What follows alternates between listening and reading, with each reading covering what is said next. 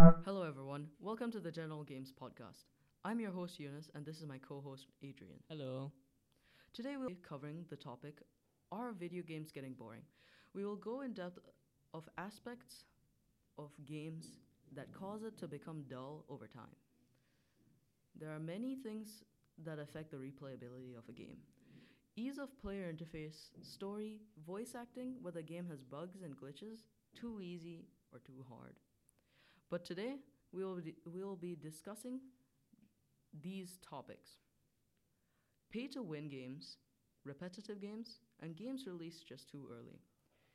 General Games is about exploring the flaws of the industry, and rather than just bitching, we do something about it. With your help, we'll come up with suggestions, which, uh, which we hope will lead to uh, solutions. We'll share these with the developers and producers. On another note, our theme is brought to you by Bandai Namco. We'd like to thank the company for letting us use their music in our show. You can find great music copyright free on www.royaltyfreemusic.com. Now, let's talk about pay to win games. Let me ask you something, Ryan. Now, let's talk about pay to win games. Let me ask you something, Adrian.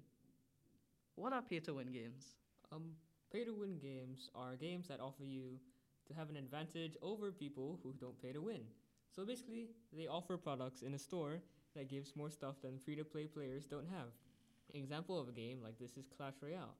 Clash Royale offers you an option to get double the products that you would earn if you played for free, like more items to upgrade to over level your characters.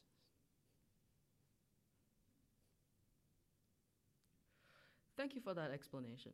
Anyways, these types of games definitely do not make the game as fun as they can be. It provides disadvantages to the play, uh, to the players who play for free, and much better advantages to players who do pay for stuff. It can make the game less fun as free-to-play players can lose in a matter of seconds to these players that spend money. Now, Adrian, what is your opinion on pay-to-win games? Personally, I think that pay to win games could have been more improved using simple logic. They could have made DLCs, which is downloadable content, for money and not offered the pay to win deals. The DLCs would be worth the price, and without deals, the game would be a non advantageous, making it even. Thank you for that, Adrian.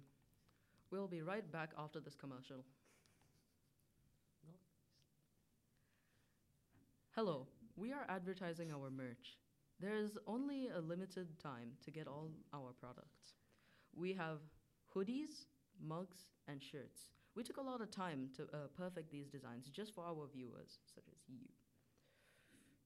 You can get these products at www.generalgames.com. Thank you for listening.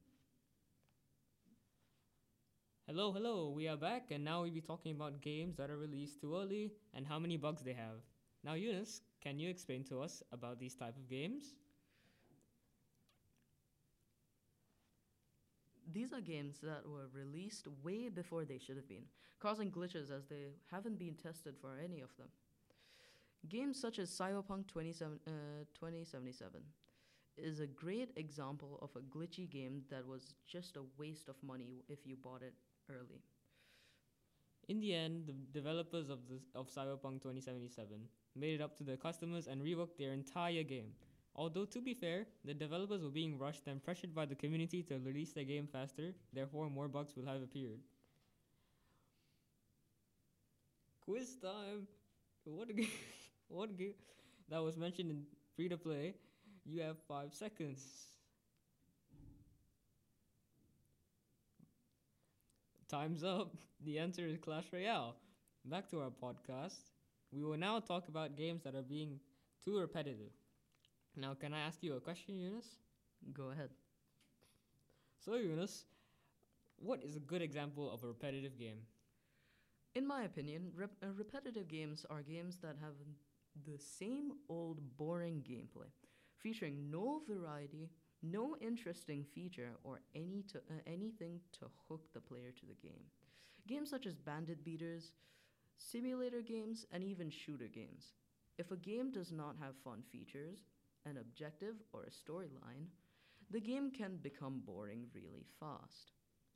Example, like a bandit beater is like a type of game where you can start off in a game with nothing at all. Then you get a quest from an NPC and you beat whatever it asks you to beat. You keep doing the same quest over and over until you're strong enough to get to the high level quest. But the quest is basically just the same but with different characters.